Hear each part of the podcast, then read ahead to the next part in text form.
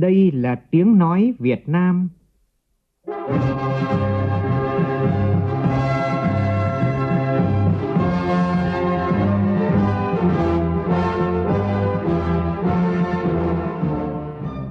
là tiếng nói Việt Nam, phát thanh từ Hà Nội, thủ đô nước Cộng hòa xã hội chủ nghĩa Việt Nam.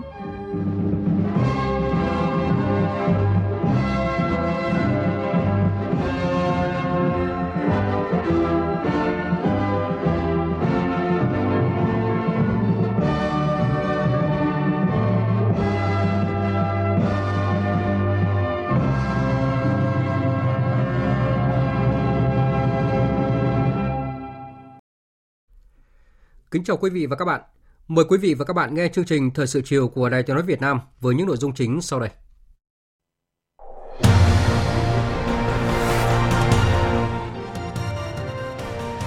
Tổ công tác của Thủ tướng là một mô hình chưa từng có tiền lệ của chính phủ nhiệm kỳ này, góp phần tạo đột phá trong chấn chỉnh kỷ cương, kỷ luật hành chính, đôn đốc các bộ ngành địa phương thực hiện nhiệm vụ chính phủ, Thủ tướng Chính phủ giao đến nơi đến chốn và đảm bảo chất lượng. Chủ tịch Quốc hội Nguyễn Thị Kim Ngân tiếp xúc cử tri và giám sát công tác chuẩn bị bầu cử Quốc hội khóa 15 và Hội đồng nhân dân các cấp tại thành phố Cần Thơ. Việt Nam và Liên bang Nga thúc đẩy hợp tác trong đảm bảo an ninh con người trước đại dịch Covid-19. Tỉnh Hải Dương xây dựng các kịch bản sau khi hết cách ly xã hội và chuyển sang trạng thái mới bắt đầu từ ngày 18 tháng 3 tới. Trung tâm dự báo khí tượng thủy văn quốc gia cảnh báo tia cực tím tại thành phố Hồ Chí Minh ở mức rất nguy hiểm có thể gây ung thư da. Trong phần tin quốc tế, Đối thoại 2 cộng 2 Nhật Mỹ ra tuyên bố chung chỉ đích danh Trung Quốc với các hành động không phù hợp với trật tự quốc tế, gây ra thách thức đối với Liên minh Nhật Mỹ và cộng đồng quốc tế. Triều Tiên bất ngờ nêu điều kiện đàm phán với Mỹ. Liên minh châu Âu chính thức khởi kiện Anh vi phạm thỏa thuận Brexit, đánh dấu một bước ngoặt mới trong cuộc chiến chưa hồi kết giữa hai bên.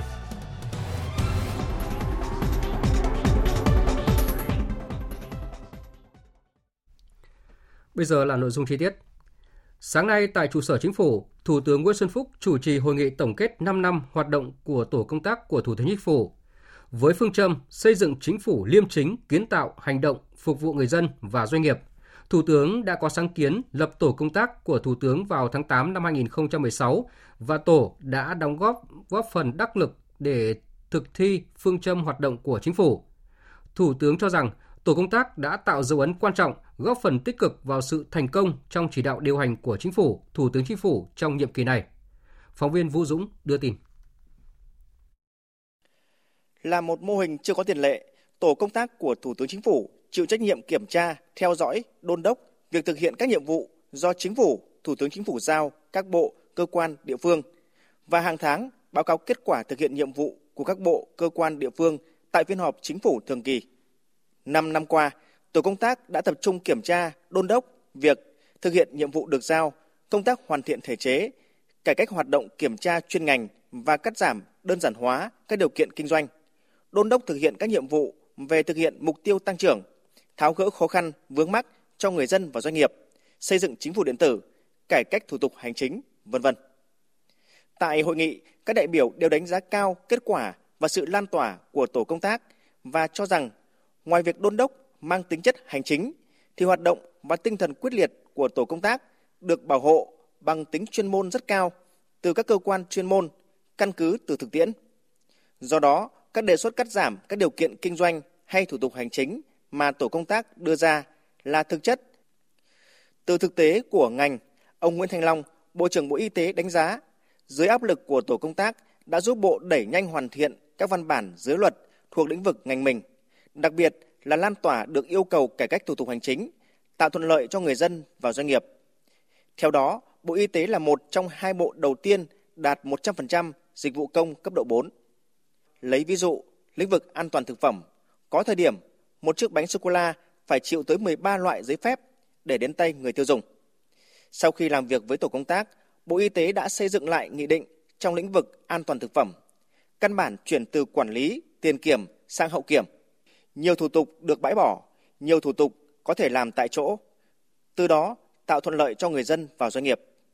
Bộ trưởng Nguyễn Thành Long cho biết. Khi thực hiện Nghị định 15 thì đã cắt giảm tới 95% các điều kiện về kinh doanh, cái điều kiện về hành chính và đặc biệt là kiểm tra liên ngành và chuyên ngành. Trước đây thì khi mỗi một cái lô hàng thực phẩm về thì phải kiểm tra chuyên ngành tại cửa khẩu vân vân. Thế nhưng mà khi thực hiện cái nghị định 15 là không còn cái đó nữa. Đấy là một trong những cái tiến bộ rất là lớn và chúng tôi cũng đã ước tính là đã tiết kiệm được 7,7 triệu ngày công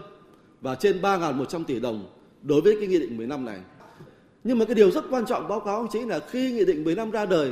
thì cái chất lượng và cái hiệu quả hoạt động và đặc biệt là chất lượng an toàn thực phẩm về sau này lại tốt hơn so với trước đây. Chứ không phải chúng ta có quá nhiều giấy phép mà tốt hơn mà thực ra cái trách nhiệm của vai trò, cái trách nhiệm của các doanh nghiệp khi được nâng lên thì nó sẽ tốt hơn về an toàn thực phẩm. Kết luận nội nghị, Thủ tướng Nguyễn Xuân Phúc nhấn mạnh đầu nhiệm kỳ này, một số vấn đề của kỷ luật kỷ cương hành chính chưa tốt khiến người dân và doanh nghiệp gặp khó khăn.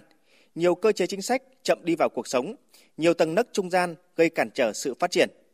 Với phương châm của chính phủ hành động nói đi đôi với làm, việc thành lập tổ công tác là để khắc phục tình trạng bắn chỉ thiên, tình trạng trên bảo dưới không nghe, để siết chặt kỷ cương phép nước, cởi trói cho sản xuất kinh doanh. Thủ tướng Nguyễn Xuân Phúc đánh giá cao tổ công tác của Thủ tướng đã nêu cao tinh thần quyết liệt, không ngại va chạm. Có thể khẳng định hoạt động của tổ công tác đã tạo dấu ấn quan trọng, góp phần tích cực vào sự thành công trong chỉ đạo điều hành của chính phủ, của Thủ tướng Chính phủ trong nhiệm kỳ vừa qua. Hoạt động của các đồng chí đã tạo sự loan tỏa, hiệu ứng tích cực đến nhiều bộ, nhiều địa phương, cơ quan trong việc thực hiện nhiệm vụ được giao. Như công chị nói đấy, là nhiều bộ và đặc biệt nhiều địa phương trong cả nước. Trên tinh thần của tổ công tác của thủ tướng, đã thành lập tổ công tác của địa phương mình, của bộ mình, để rà soát, đôn đốc những việc, những công việc, những cái nhiệm vụ mà ở địa phương và bộ làm. Chính vì thế mà tổ công tác đã ở từ trung ương đến địa phương đã tháo gỡ được nhiều khó khăn, vướng mắc về cơ chế chính sách cho người dân doanh nghiệp, tạo niềm tin đối với các cơ quan tổ chức các hiệp hội doanh nghiệp và nhân dân vào hệ thống hành chính nhà nước trong nhiệm kỳ này. Thủ tướng nêu một số ví dụ cụ thể, nhiều vấn đề tồn tại bất cập mà dư luận xã hội và doanh nghiệp quan tâm qua kiểm tra đôn đốc của tổ công tác đã góp phần giải quyết căn bản. Trong đó có những vụ việc như vượt tầng của nhà 8B Lê Trực ở Hà Nội, vấn đề tiêu thụ, tiêu hủy các lô hàng tồn kho cho người dân và doanh nghiệp ở các tỉnh miền Trung bị ảnh hưởng của sự cố Formosa hay vấn đề giám sát các công trình BOT, vấn đề an toàn thực phẩm, vân vân. Thủ tướng cho rằng chính các cuộc kiểm tra đã góp phần nâng cao hiệu lực, hiệu quả chỉ đạo của chính phủ và thủ tướng chính phủ. Và chính công tác kiểm tra đã góp phần ngày càng hoàn thiện thể chế chính sách, khắc phục một phần quan trọng mà xã hội đất nhân dân đang nói là tham nhũng chính sách tư tưởng cài cắm tạo rào cản, giấy phép con, gây phiền hà cho người dân và doanh nghiệp đã được xử lý một bước quan trọng. Tôi không nói là tất cả, nhưng mà đã xử lý một bước quan trọng trong nhiệm kỳ này về cái việc cài cấm lợi ích của mình trong các dự án luật và các quy định. Và một điều rất đáng mừng ta giải quyết được cái tình trạng lưu cửu từ trước đến giờ. Là tình trạng nợ động văn bản quy định chi tiết được khắc phục. Thì đến nay, ngày 13 tháng 3 21 chỉ còn nợ động 14 văn bản của năm 2020 và chúng tôi đang phấn đấu không còn văn bản quy định chi tiết nợ động trước khi khai mạc kỳ họp Quốc hội lần thứ 11 khai mạc ngày 4 tháng 3 này. Với những kết quả đạt được, Thủ tướng Nguyễn Xuân Phúc đã tặng tổ công tác 8 chữ quyết liệt, kịp thời, thực chất, hiệu quả. Thủ tướng nhắc lại nhiệm vụ quan trọng của Văn phòng Chính phủ trong việc xây dựng chương trình công tác của Chính phủ, Thủ tướng Chính phủ. Theo đó, mọi việc cần được chuẩn bị khoa học, phù hợp với thực tiễn, ứng phó kịp thời với thay đổi của đời sống xã hội, có trọng tâm và quyết tâm cao. Do đó, tổ công tác cũng phải tập trung vào nhiệm vụ trọng yếu này. Thủ tướng cũng lưu ý, tổ công tác là cơ chế do Thủ tướng Chính phủ nhiệm kỳ này đặt ra để theo dõi, đôn đốc, chỉ đạo của Chính phủ và Thủ tướng Chính phủ, nên không phải là cấp trên của các bộ, ngành và địa phương. Chính vì vậy, tổ công tác không làm thay chức năng quản lý nhà nước của các bộ ngành. Nhấn mạnh nhiệm vụ của đất nước còn nhiều khó khăn, thử thách, cần dồn sức để vượt qua, Thủ tướng cho rằng cần tiếp tục hoàn thiện, tháo gỡ thể chế pháp luật để tạo điều kiện cho sự phát triển. Bên cạnh đó cần tăng cường phương thức lãnh đạo, cùng chủ trương đúng thì phải kiểm tra và đôn đốc. Thủ tướng yêu cầu các bộ ngành và địa phương không được chủ quan, không được sớm bằng lòng kết quả đạt được, phải tiếp tục chỉ đạo, đẩy mạnh triển khai nhiệm vụ được giao với tinh thần quyết liệt, không để nợ động nhiệm vụ. Các bộ trưởng phải đôn đốc, giải quyết dứt điểm nợ động văn bản, quy định chi tiết, bàn giao những điều tốt đẹp nhất cho nhiệm kỳ chính phủ mới. Chiều nay, Chủ tịch Quốc hội Nguyễn Thị Kim Ngân cùng đoàn đại biểu Quốc hội thành phố Cần Thơ tiếp xúc làm việc với lãnh đạo thành phố Cần Thơ. Chủ tịch Quốc hội Nguyễn Thị Kim Ngân đề nghị thành phố Cần Thơ triển khai thực hiện nghị quyết số 59 của Bộ Chính trị, tạo thống nhất cao về nhận thức và hành động, phát huy tuyển năm lợi thế, tăng cường sự liên kết với các tỉnh trong vùng, đẩy mạnh việc gắn kết đầu tư, xúc tiến thương mại một cách thực chất về hiệu quả đầu tư của các doanh nghiệp. Phản ánh của phóng viên Lê Tuyết.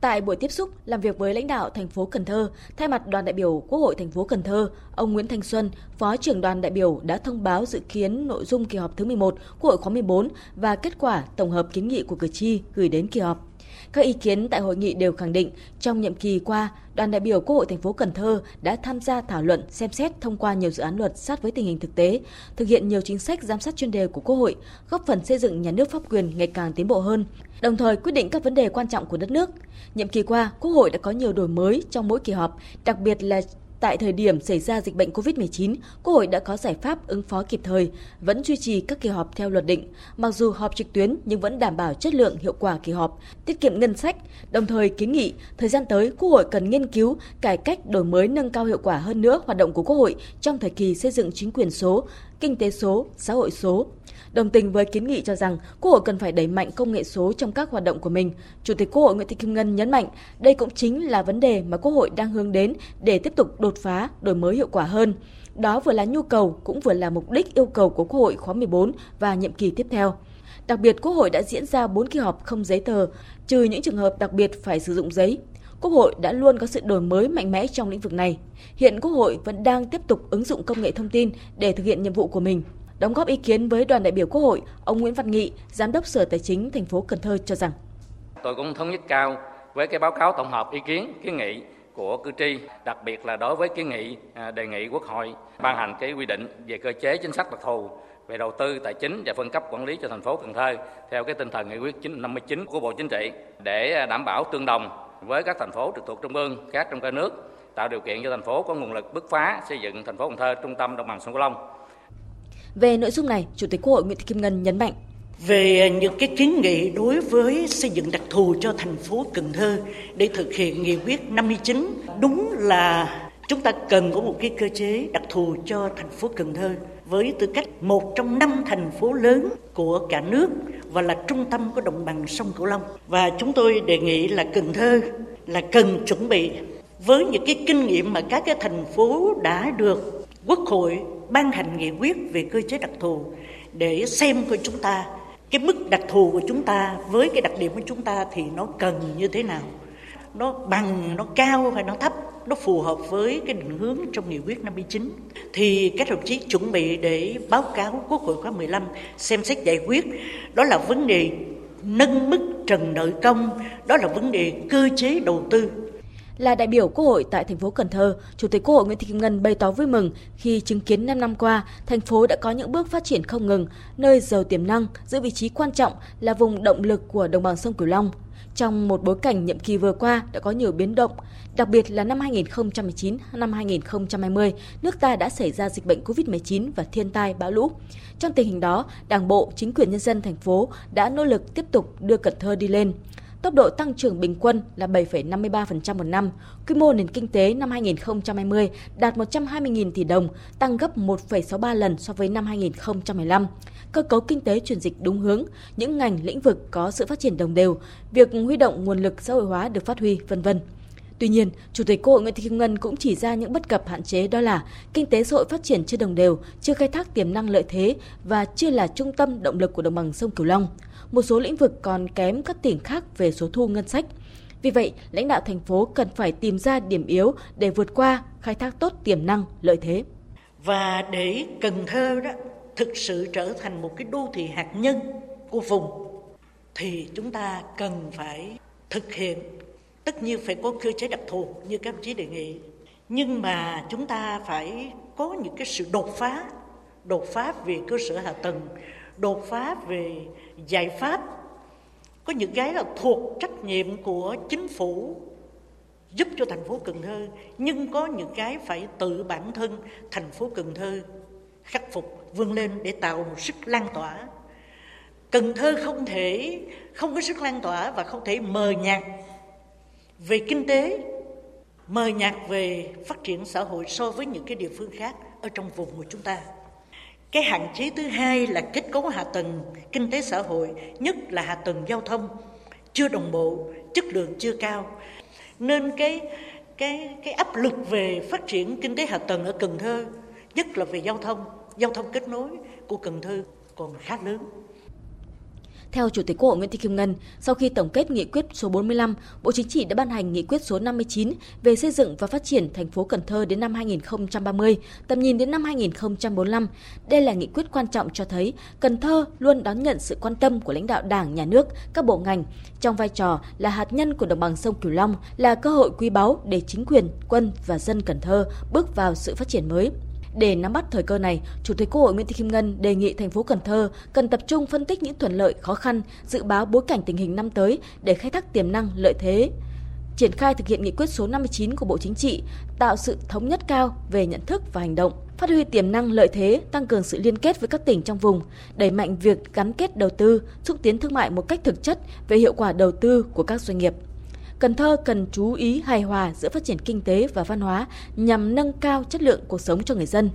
Với tư cách là trung tâm vùng, thành phố cần nghiên cứu ứng dụng công nghệ mới, cải cách hành chính, cải thiện môi trường đầu tư, xây dựng thế trận quốc phòng vững chắc, nâng cao hiệu quả hiệu lực của bộ máy chính quyền các cấp, nâng cao năng lực tổ chức cơ sở đảng.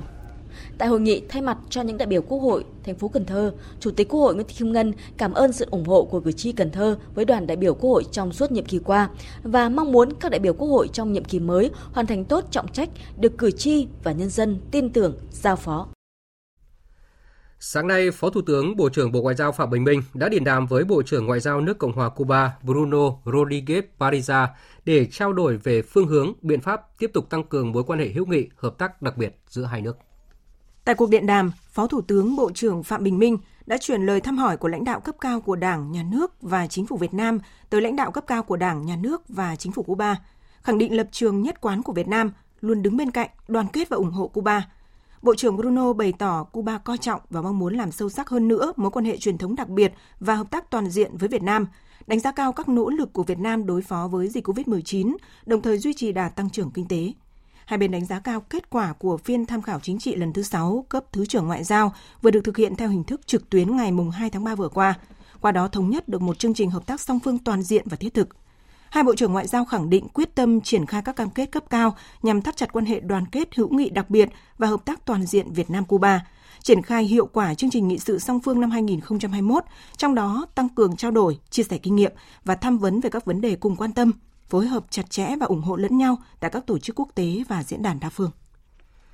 Nhận lời mời của Đại tướng Tô Lâm, Bộ trưởng Bộ Công an Việt Nam, đoàn đại biểu cấp cao Hội đồng An ninh Liên bang Nga do Đại tướng Patrushev Nikolai Platonovich, Thư ký Hội đồng An ninh Liên bang Nga dẫn đầu thăm và làm việc tại Việt Nam từ ngày 15 đến ngày 17 tháng 3. Sáng nay tại trụ sở Bộ Công an, Đại tướng Tô Lâm, Bộ trưởng Bộ Công an đã chủ trì lễ đón chính thức đoàn đại biểu cấp cao Hội đồng An ninh Liên bang Nga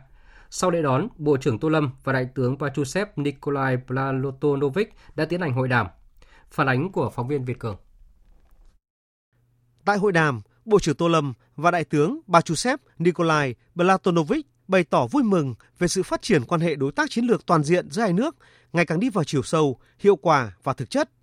Quan hệ chính trị Việt-Nga có độ tin cậy cao, trao đổi đoàn, tiếp xúc các cấp và cấp cao diễn ra thường xuyên, tạo động lực mạnh mẽ cho hợp tác toàn diện giữa hai nước. Nhiều cơ chế hợp tác đã được xác lập và hoàn thiện trên tất cả các lĩnh vực ngoại giao, an ninh, quốc phòng, kinh tế thương mại giáo dục. Tin tưởng quan hệ song phương và hợp tác về an ninh quốc phòng giữa hai nước sẽ tiếp tục được tăng cường trong thời gian tới.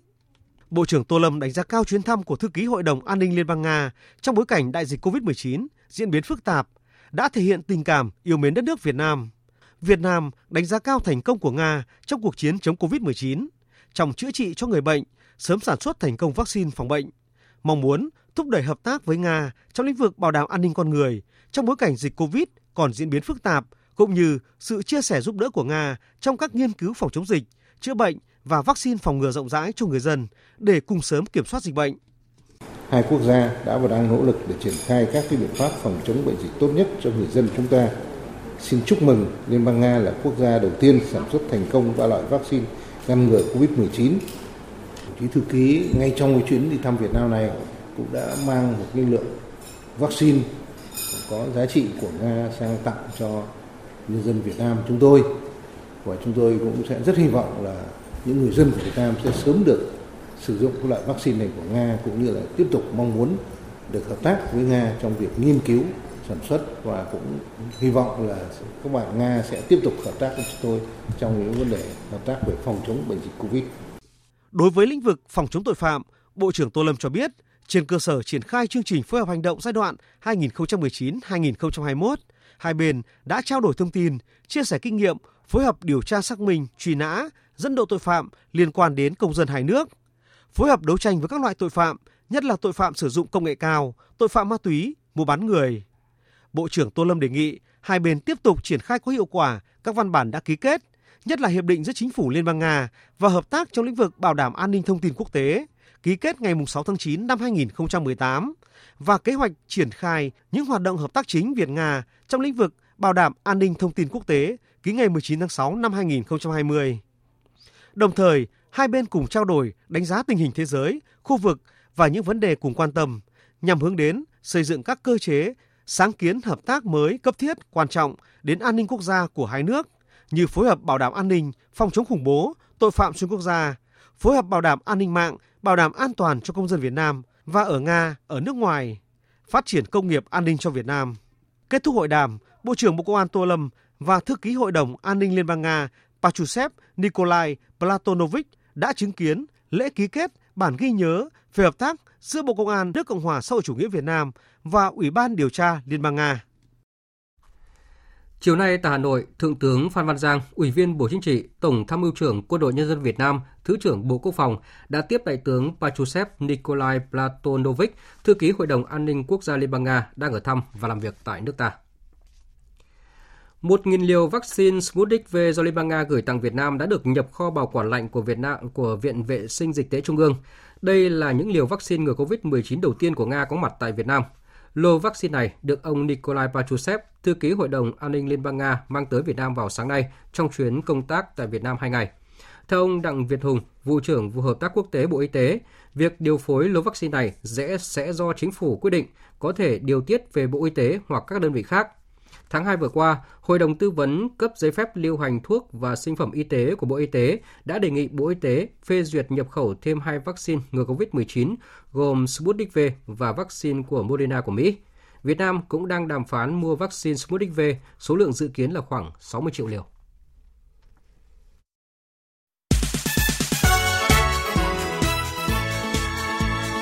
Hướng tới cuộc bầu cử đại biểu Quốc hội khóa 15 và Hội đồng Nhân dân các cấp nhiệm kỳ 2021 đến 2026.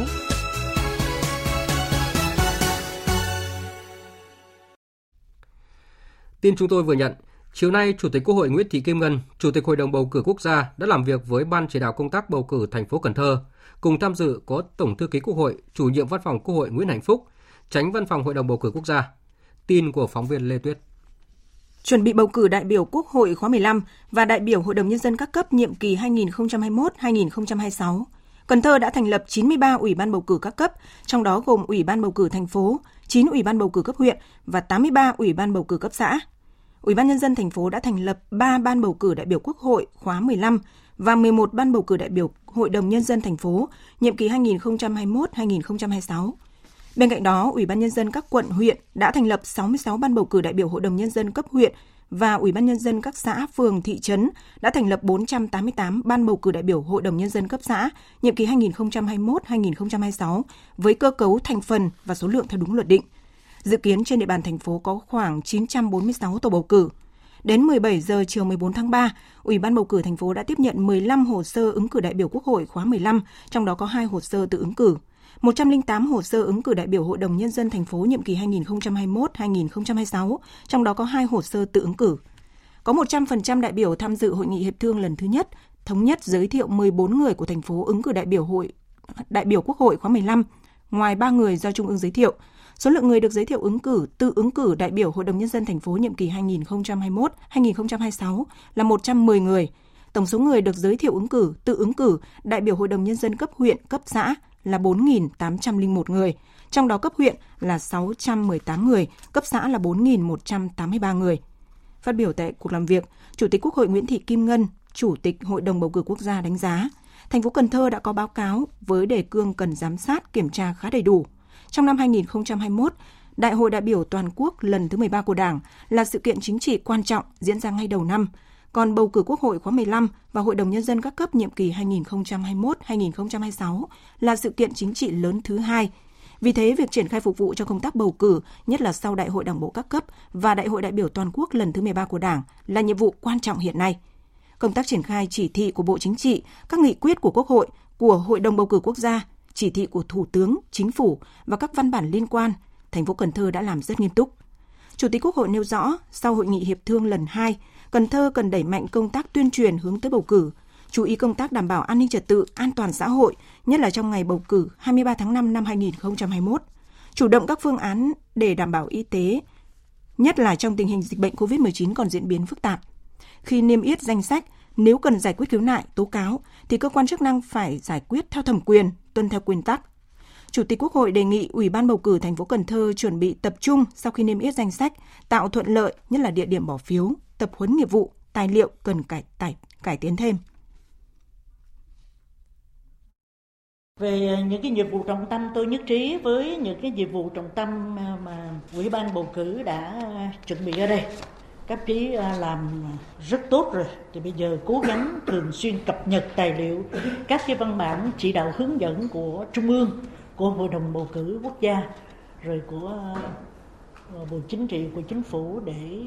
triển khai. Thực ra các văn bản là đầy đủ rồi. Bây giờ chỉ có vướng mắc cái gì thì các chí hỏi lên thì văn phòng hội đồng bầu cử quốc gia sẽ trả lời. Rồi những cái tài liệu hỏi đáp về bầu cử đó, thì chúng ta căn cứ đó để đưa lên phát thanh truyền hình, tăng cường có những cái mục hỏi đáp về bầu cử để cho dân người ta nắm, rồi triển khai tập huấn nghiệp vụ bầu cử, cũng như là phân công các cái thành viên để đi kiểm tra giám sát bầu cử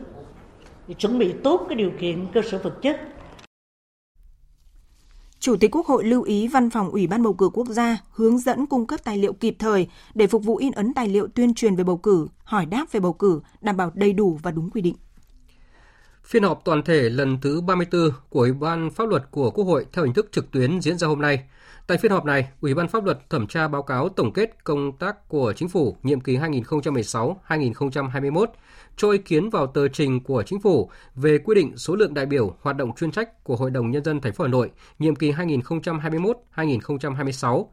thẩm tra tờ trình và đề án của chính phủ về việc thành lập điều chỉnh địa giới hành chính một số tỉnh, thành phố, trong đó có việc điều chỉnh địa giới đơn vị hành chính giữa các quận Bắc Từ Liêm, Nam Từ Liêm và Cầu Giấy thuộc thành phố Hà Nội.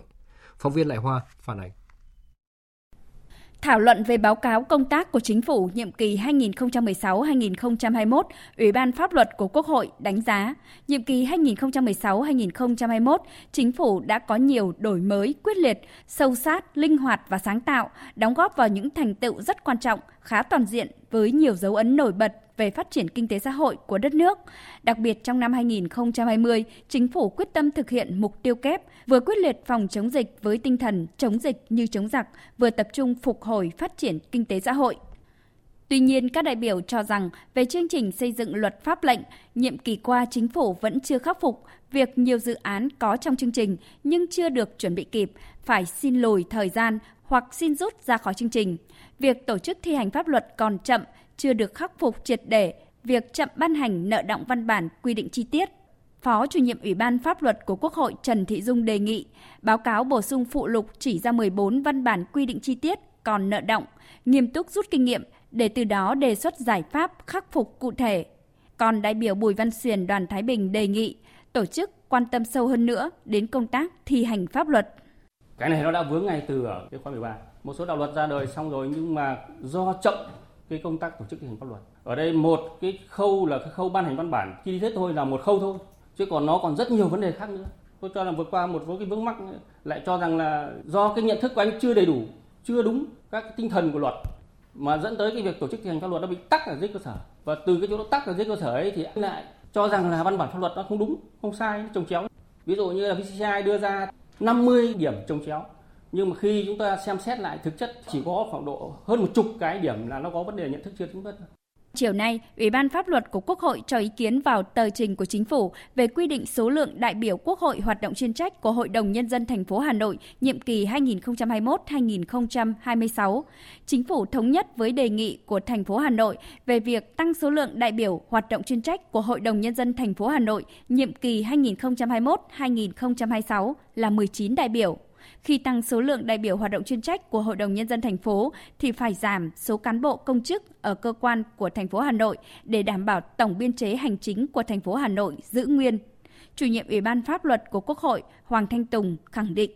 Tăng như vậy, một là cũng phù hợp với điều kiện tình hình hiện nay là thành phố Hà Nội chuẩn bị thực hiện thí điểm mô hình chính quyền đô thị bắt đầu từ 1 tháng 7 năm 2021 này thứ hai là nó cũng phù hợp với cả yêu cầu về nhiệm vụ được giao nặng nề hơn đối với chính quyền cấp thành phố, trong điều kiện là vừa thực hiện thí điểm chính quyền đô thị, vừa thực hiện thí điểm một số cơ chế chính sách đặc thù về tài chính ngân sách theo nghị quyết quốc hội và cũng phù hợp với cái yêu cầu về vị thế tầm quan trọng của thủ đô để đảm bảo tính thống nhất khi thực hiện tổ chức chính quyền đô thị tại thành phố Hà Nội và thành phố Hồ Chí Minh, Ủy ban pháp luật đề nghị quy định chức danh ủy viên hoạt động chuyên trách của các ban của Hội đồng nhân dân thành phố Hà Nội được hưởng lương theo quy định hiện hành đối với cán bộ công chức và được hưởng phụ cấp chức vụ bằng chức danh trưởng phòng cấp cơ sở của thành phố Hà Nội. Sau khi kết thúc thực hiện thí điểm sẽ tiến hành tổng kết, đánh giá, ra soát, sửa đổi bổ sung các quy định của luật tổ chức chính quyền địa phương cho phù hợp. Cũng trong ngày hôm nay, Ủy ban pháp luật của Quốc hội thẩm tra tờ trình và đề án của chính phủ về việc thành lập điều chỉnh địa giới hành chính một số tỉnh thành phố. Đáng chú ý là việc điều chỉnh địa giới đơn vị hành chính giữa các quận Bắc Từ Liêm, Nam Từ Liêm và quận Cầu Giấy thuộc thành phố Hà Nội. Theo tờ trình, chính phủ đề nghị điều chỉnh 8 tổ dân phố Bắc Nghĩa Tân thuộc địa giới hành chính của phường Cổ Nhuế 1, quận Bắc Từ Liêm về phường Nghĩa Tân, quận Cầu Giấy và điều chỉnh một tổ dân phố tổ 28 tập thể bệnh viện 19 tháng 8 thuộc địa giới hành chính phường Mỹ Đình 2, quận Nam Từ Liêm về phường Mai Dịch, quận Cầu Giấy. Các ủy viên của Ủy ban pháp luật cho rằng, mặc dù việc quản lý dân cư nằm ngoài địa giới hành chính trên địa bàn các quận Cầu Giấy, Nam Từ Liêm, Bắc Từ Liêm là chưa đúng với nguyên tắc về quản lý hành chính nhà nước, chưa phù hợp với quy định của pháp luật về quản lý dân cư, quản lý đất đai, nhưng đây là vấn đề do lịch sử để lại đã kéo dài nhiều năm, cần có giải pháp phù hợp để giải quyết dứt điểm.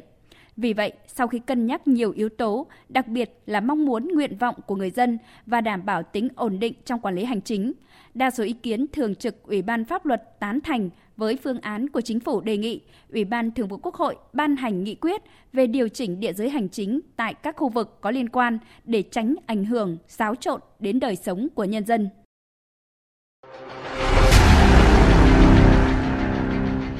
Đẩy lùi COVID-19, bảo vệ mình là bảo vệ cộng đồng.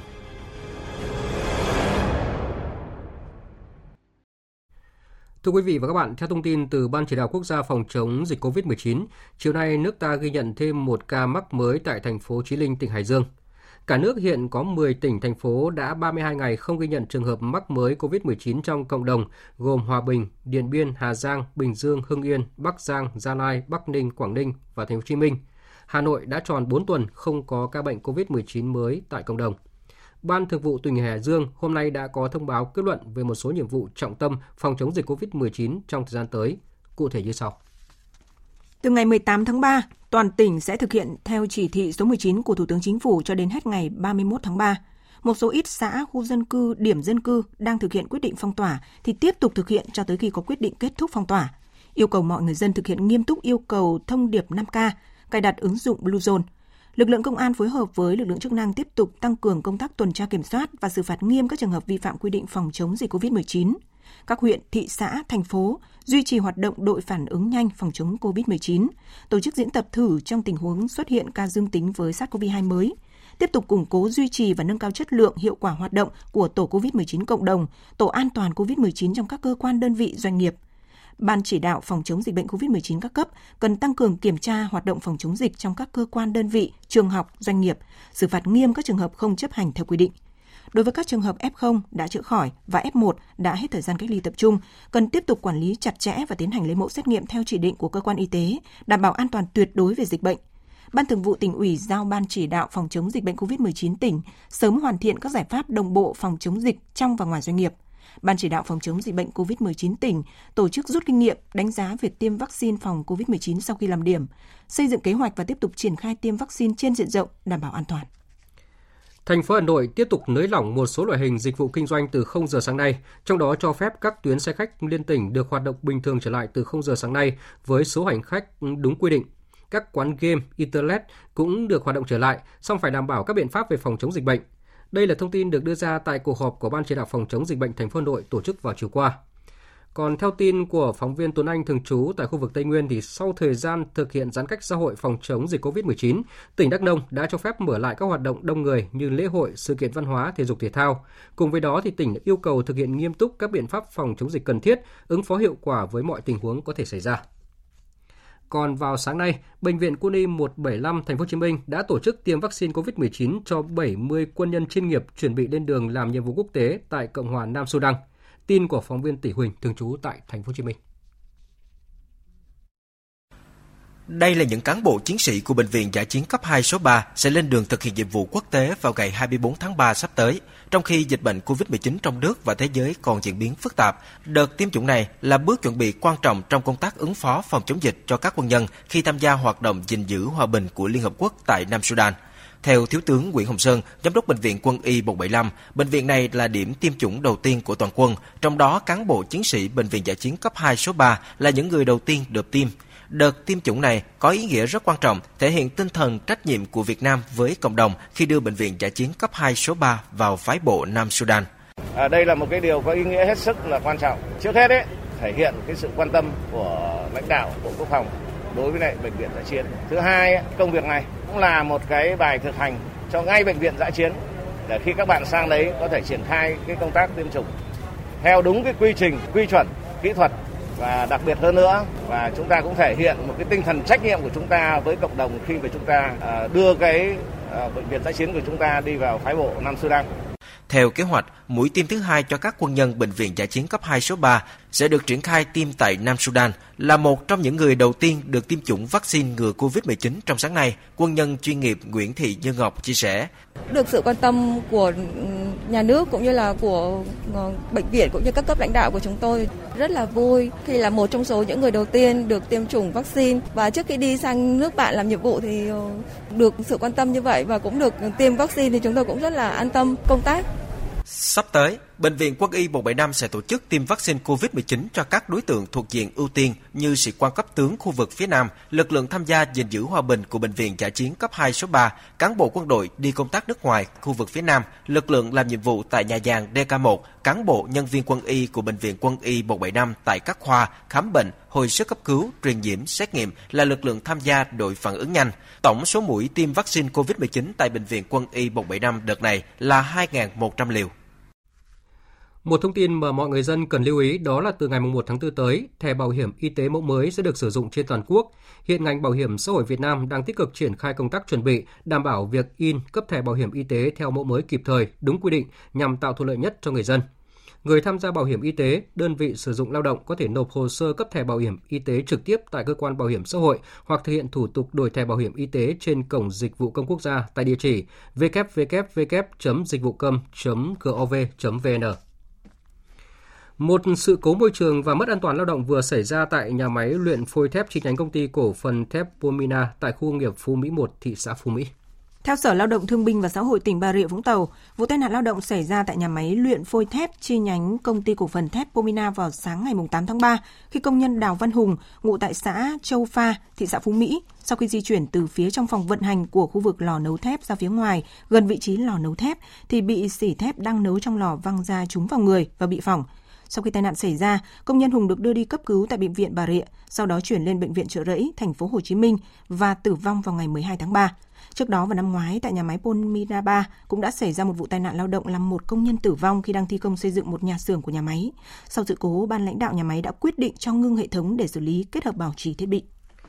Theo Trung tâm Dự báo Khí tượng Thủy văn Quốc gia, tia cực tím tại thành phố Hồ Chí Minh đang ở mức 12 rất nguy hiểm, có thể gây ung thư da. Theo Trung tâm Dự báo Khí tượng Thủy văn Quốc gia, chỉ số tia UV hiện đang ở ngưỡng nguy cơ gây hại cao đến rất cao. Trong khoảng thời gian từ 11 giờ đến 13 giờ sẽ có nắng gắt, nhiệt độ cao, kèm theo đó là chỉ số bức xạ tia UV ở mức 12, rất nguy hiểm, có thể gây ung thư da. Người dân, đặc biệt là những người làm công việc phải ra đường vào buổi trưa, cần có cách bảo vệ mình trước tia UV. Bệnh viện Gia Liễu thành phố Hồ Chí Minh cũng khuyến cáo người dân nên cẩn trọng khi ra đường, đặc biệt là trẻ em do da của trẻ mỏng và nhạy cảm hơn, cần đeo kính râm để bảo vệ mắt, bổ sung hoa quả tươi giàu vitamin C, uống đủ nước, đặc biệt cần chú ý cẩn thận trong khung giờ bức xạ tia cực tím gây hại cao nhất nhằm tránh gây tổn hại đến da, nghiêm trọng hơn là ảnh hưởng đến sức khỏe trong những ngày sắp tới. Thời sự VOV nhanh, tin cậy, hấp dẫn. Tiếp theo là phần tin thế giới. Hôm nay, Nhật Bản và Mỹ đã tổ chức một ủy ban tham vấn an ninh 2 cộng 2 với sự tham dự của các bộ trưởng ngoại giao, quốc phòng tại Tokyo. Phản ánh của phóng viên Hoàng Nguyễn, thường trú Đài Tiếng Nói Việt Nam tại Nhật Bản. Trong tuyên bố chung được công bố sau cuộc họp kéo dài một tiếng rưỡi, hai nước đã nêu đích danh và chỉ trích Trung Quốc với các hành động không phù hợp với trật tự quốc tế hiện nay, gây thách thức đối với Liên minh Nhật Mỹ và cộng đồng quốc tế. Đồng thời, tuyên bố cũng bày tỏ quan ngại sâu sắc với luật hải cảnh của Trung Quốc. Văn kiện chung cũng nêu rõ, theo điều 5 của Hiệp ước An ninh Nhật-Mỹ, Mỹ sẽ thực hiện các nghĩa vụ quốc phòng đối với Nhật Bản, bao gồm cả tỉnh Okinawa và quần đảo Senkaku đồng thời nêu rõ tầm quan trọng của Liên minh Nhật-Mỹ ở khu vực Ấn Độ Dương-Thái Bình Dương và kèm theo tuyên bố rằng Nhật Bản quyết định nâng cao năng lực để tăng cường hơn nữa quan hệ đồng minh.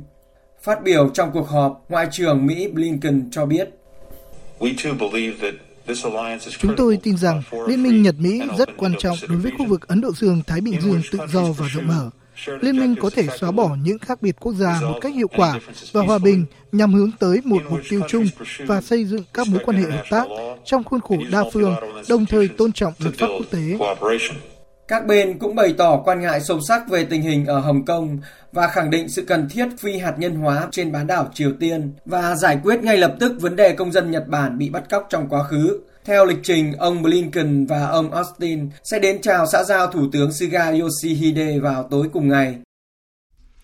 Triều Tiên vừa bất ngờ nêu điều kiện đàm phán với Mỹ. Tuyên bố của Triều Tiên đưa ra trong bối cảnh Mỹ cho biết đã nhiều lần tìm cách tiếp cận với Triều Tiên song chưa nhận được phản hồi. Biên tập viên Hồng Nhung tổng hợp thông tin. Trong thông điệp công khai đầu tiên gửi tới chính quyền Tổng thống Mỹ Joe Biden, bà Kim Jo Chung, em gái nhà lãnh đạo Triều Tiên Kim Jong Un đã yêu cầu Mỹ và Hàn Quốc dừng ngay các cuộc tập trận quân sự Mỹ-Hàn nếu muốn nối lại các cuộc đàm phán và hợp tác. Em gái nhà lãnh đạo Triều Tiên Kim Jong Un cũng cảnh báo Mỹ nên kiềm chế và tránh gây căng thẳng trên bán đảo Triều Tiên. Kênh truyền hình Trung ương Triều Tiên dẫn tuyên bố của bà Kim Yo Chung nêu rõ. Chúng tôi muốn tận dụng cơ hội này kêu gọi Mỹ nên kiềm chế, tránh gây căng thẳng tình hình. Các cuộc tập trận và sự thù địch không bao giờ có thể đi cùng đối thoại và hợp tác. Tuyên bố của Triều Tiên đưa ra trong bối cảnh Mỹ cho biết đã nhiều lần tìm cách tiếp cận với Triều Tiên, song chưa nhận được phản hồi. Phát biểu trước báo giới cùng ngày, thư ký báo chí Nhà Trắng Jen Psaki nhấn mạnh mục tiêu của Mỹ là giảm nguy cơ leo thang căng thẳng. Ngoại giao vẫn là ưu tiên đầu tiên của chúng tôi trong vấn đề Triều Tiên. Chúng tôi sẽ tiếp tục hợp tác với các đối tác và các đồng minh trong khu vực để giải quyết tình hình. Lý giải về các tuyên bố mới nhất của Triều Tiên và Mỹ, giới chuyên gia nhận định tuyên bố của em gái nhà lãnh đạo Triều Tiên nhìn chung phù hợp với những tuyên bố trước đây của Triều Tiên, bày tỏ sự thất vọng trước những gì nước này xem là sự chênh lệch giữa thúc đẩy ngoại giao và những gì nước Mỹ thực sự làm. Trước đó ít ngày, Bộ Quốc phòng Hàn Quốc khẳng định quân đội nước này và Mỹ chủ trương tiến hành các cuộc tập trận chung thực địa quanh năm, chứ không chỉ tập trung vào những khoảng thời gian nhất định. Theo quan điểm của Mỹ và Hàn Quốc, các cuộc tập trận chỉ nhằm củng cố mối liên minh Mỹ-Hàn. Trái lại, Triều Tiên từ lâu đã lên án mạnh mẽ các cuộc tập trận chung giữa Hàn Quốc và Mỹ và xem các cuộc tập trận này là diễn tập xâm lược nước này. Ngoại trưởng các nước Mỹ, Anh, Pháp, Đức và Italia vừa ra tuyên bố chung nhân dịp 10 năm cuộc nội chiến tại Syria. Tuyên bố kêu gọi chính phủ Syria và các lực lượng ủng hộ tham gia nghiêm túc vào tiến trình chính trị và cho phép viện trợ nhân đạo được vận chuyển tới các cộng đồng đang cần. Tuyên bố cho rằng cuộc bầu cử Tổng thống Syria dự kiến diễn ra trong năm nay sẽ không tự do và công bằng và cũng sẽ không dẫn tới bất kỳ biện pháp nào giúp bình thường hóa quan hệ quốc tế với chính phủ Syria. Liên minh châu Âu đã chính thức khởi kiện Anh vi phạm thỏa thuận Brexit, đánh dấu một bước ngoặt mới trong cuộc chiến chưa hồi kết giữa hai bên. Biên tập viên Thu Hoài tổng hợp thông tin. Liên minh châu Âu thông báo đã thực hiện hai tiến trình pháp lý nhằm vào Anh, cáo buộc nước này vi phạm nghị định thư về Bắc Ireland mà hai bên đã thống nhất trong thỏa thuận Brexit. Động thái đánh dấu thêm một căng thẳng mới trong quan hệ Liên minh châu Âu-Anh thời hậu Brexit, chỉ hai tháng sau khi hai bên phải trải qua một thời gian đàm phán trông gai để đạt được thỏa thuận thương mại. Tuy nhiên Anh tới nay vẫn tuyên bố không vi phạm hiệp ước, đồng thời nhấn mạnh việc lùi thời gian thực hiện các quy định về Bắc Ireland đã từng có tiền lệ và khá phổ biến trong các hiệp định thương mại quốc tế khác. Thủ tướng Anh Boris Johnson nhấn mạnh. Tôi nghĩ điều quan trọng nhất của nghị định thư này là đảm bảo tiến trình hòa bình và thỏa thuận ngày thứ Sáu tốt lành mà tất cả chúng ta đều tin tưởng và mọi người ở Ireland, Vương quốc Anh và Bắc Ireland làm việc chăm chỉ để đạt được. Và điều chúng tôi muốn đảm bảo là nghị định này phải đặt mong muốn của tất cả các cộng đồng lên cao nhất. Lo ngại những căng thẳng giữa Anh và Liên minh châu Âu có thể gây ảnh hưởng tới các kế hoạch xuyên đại Tây Dương, chính phủ Mỹ hôm qua kêu gọi Anh và Liên minh châu Âu giải quyết êm thấm những tranh cãi. Người phát ngôn Nhà Trắng Jen Psaki nhấn mạnh. Chúng tôi tiếp tục khuyến khích cả Liên minh châu Âu và chính phủ Vương quốc Anh ưu tiên các giải pháp thực tế để bảo vệ và thúc đẩy nền hòa bình tại Bắc Ireland. Tổng thống Joe Biden kiên quyết ủng hộ thỏa thuận ngày thứ Sáu tốt lành, coi đây là nền tảng của hòa bình, ổn định và thịnh vượng cho tất cả người dân Bắc Ireland. Một dấu hiệu cho thấy sự không hài lòng ngày càng tăng ở Bruxelles Nghị viện châu Âu vừa quyết định hoãn kế hoạch phê chuẩn thỏa thuận thương mại hậu Brexit dự kiến vào ngày 18 tháng 3 tới. Hiện tượng thời tiết cực đoan, cát bụi và bão cát vẫn đang diễn ra ở Trung Quốc và gây thiệt hại lớn về người tại Mông Cổ. Phóng viên Bích Thuận, thường trú tại Bắc Kinh, Trung Quốc, thông tin chi tiết. Cơ quan quản lý khẩn cấp quốc gia Mông Cổ cho biết, bão cát dữ dội và bão tuyết xảy ra hai ngày qua ở nước này đã khiến 10 người thiệt mạng. Hiện vẫn còn 11 người mất tích từ ngày 13 tháng 3 trở lại đây, một số nơi ở Mông Cổ có gió lớn, tốc độ gió đo được từ 20 đến 24 mét trên giây, có lúc lên tới 30 đến 34 mét trên giây. Trong khi miền Bắc bão tuyết lớn thì khu vực Thảo Nguyên và sa mạc Gobi của nước này lại xảy ra bão cát. Thủ đô Ulaanbaatar cũng bị bão cát mạnh tấn công ngày 14 tháng 3. Khoảng 590 người ở Mông Cổ đã được báo cáo là mất tích. Nhưng đến 17 giờ ngày 15 tháng 3 giờ địa phương, 579 người đã được tìm thấy. Nhiều nhà cửa, chuồng trại bị phá hủy, hàng ngàn con gia súc thất lạc. Một phần hệ thống tải điện ở miền đông Mông Cổ bị hư hại gây mất điện trên diện rộng. Chủ tịch Quốc hội Mông Cổ Zandan Sata trong bài phát biểu khai mạc phiên họp thường kỳ mùa xuân nhấn mạnh,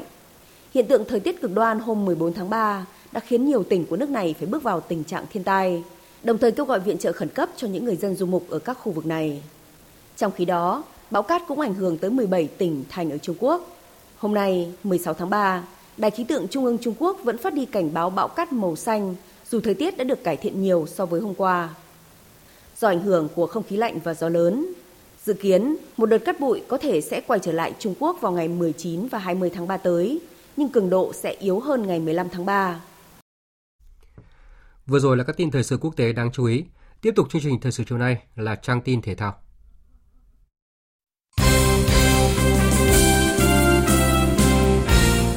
Thưa quý vị và các bạn, đương kim vô địch Viettel và Á quân Hà Nội đã cho thấy dấu hiệu trở lại tại V-League 2021 sau giai đoạn khởi đầu không tốt ở đầu mùa giải.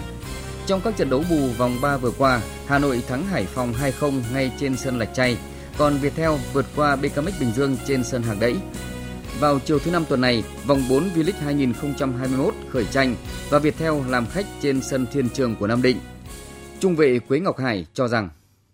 khi mà mình đã giành chức vô địch ở mùa giải trước thì chắc chắn là Viettel của hiện tại sẽ không thể thi đấu với tâm thế là một đội bóng mới lên hạng như những mùa giải trước được. Chắc chắn là các đội bóng cũng sẽ tập trung nghiên cứu kỹ hơn về đội chơi và chiến thuật của Viettel nên là tất nhiên là ban huấn luyện và các cầu thủ cần phải thay đổi để à, phù hợp với à, những gì mà các đội bóng sẽ làm khó chúng em.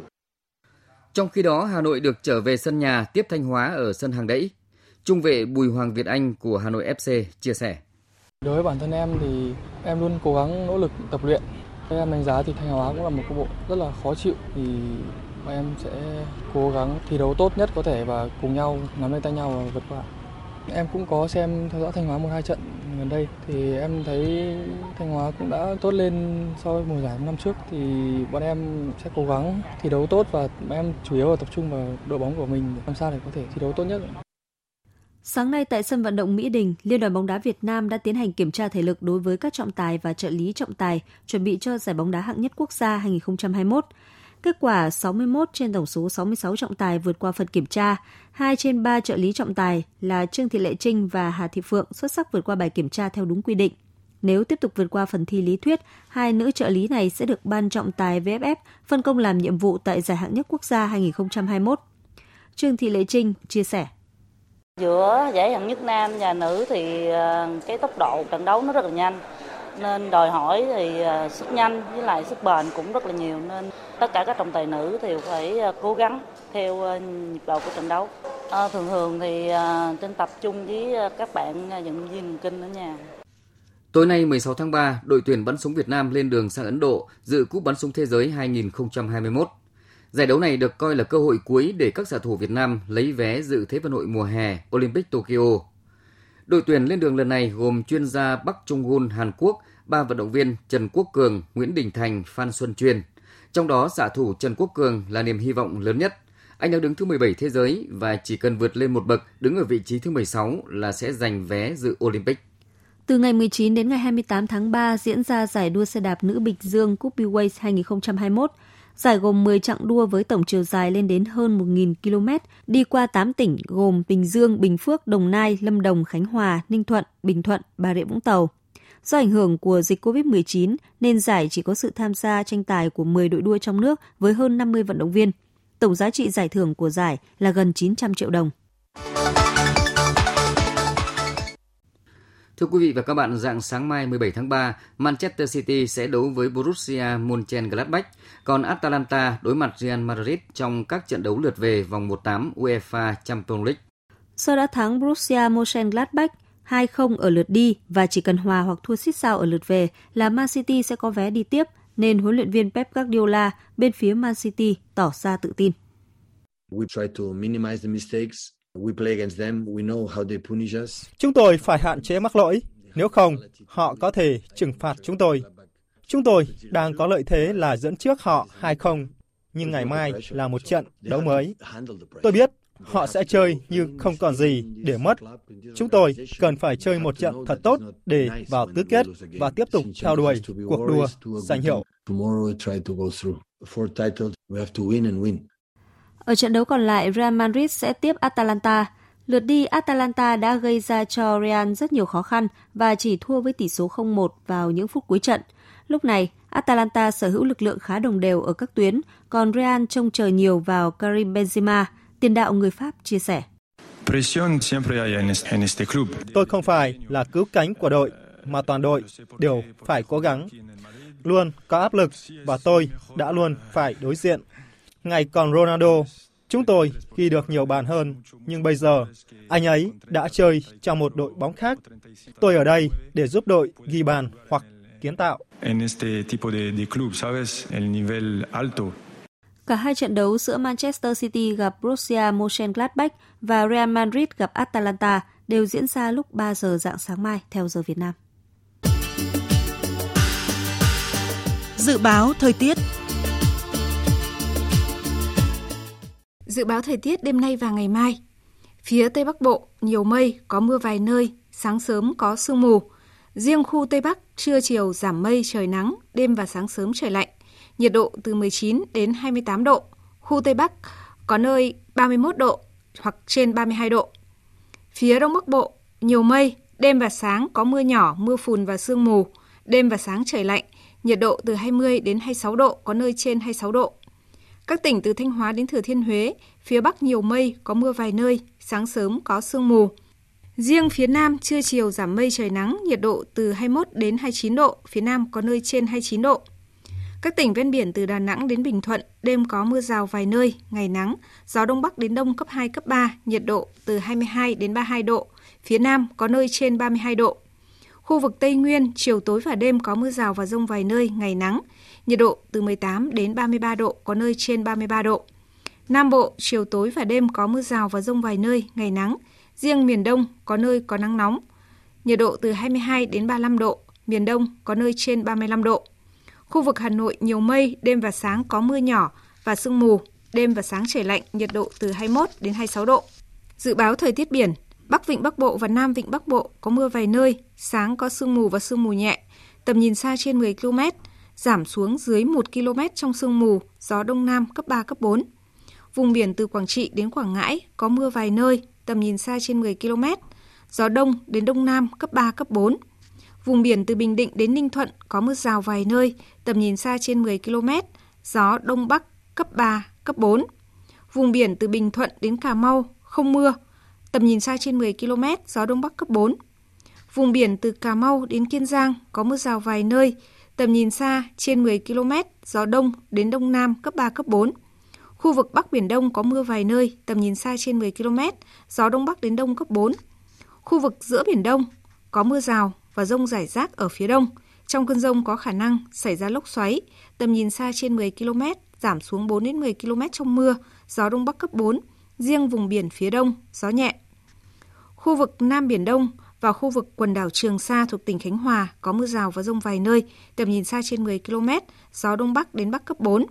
Khu vực quần đảo Hoàng Sa thuộc thành phố Đà Nẵng không mưa, tầm nhìn xa trên 10 km, gió đông bắc cấp 4. Vịnh Thái Lan có mưa rào vài nơi, tầm nhìn xa trên 10 km, gió nhẹ. Thông tin dự báo thời tiết vừa rồi đã kết thúc chương trình thời sự chiều nay của Đài Tiếng nói Việt Nam. Chương trình do các biên tập viên Nguyễn Cường, Lan Anh và Hằng Nga thực hiện với sự tham gia của phát thanh viên Quỳnh Anh và kỹ thuật viên Hà Hùng. Chịu trách nhiệm nội dung Hoàng Trung Dũng. Cảm ơn quý vị và các bạn đã dành thời gian lắng nghe.